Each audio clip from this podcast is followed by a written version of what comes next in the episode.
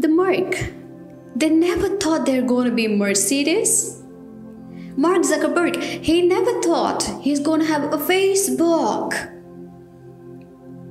They started for a very small university. The Google, they never thought they're going to be this giant Google everywhere. And Steve Jobs got fired from Apple, which he was the founder. It was his baby. He got fired from there. So, the tree knows it's a tree from the seed.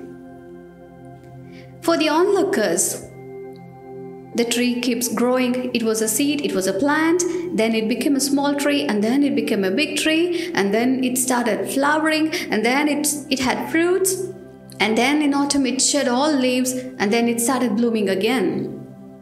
But for the tree, all these are small, and it's a part of life, it's a way of life. The tree knows I am a tree, and this is how it's going to be. And it also says that onlookers are looking at me in all these different ways.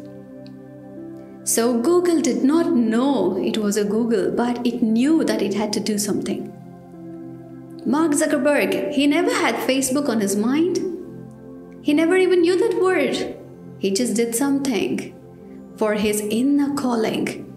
So, to identify this inner calling, we need meditation and you need to use your intellect and imagination.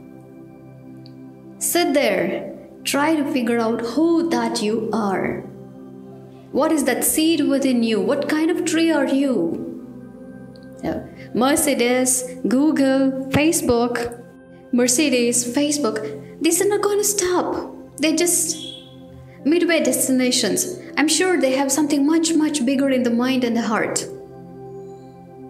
Not everything can be disclosed at every point in time. So you know who you are. Even if the people accept it or not, you know who you are, and you must know who you are.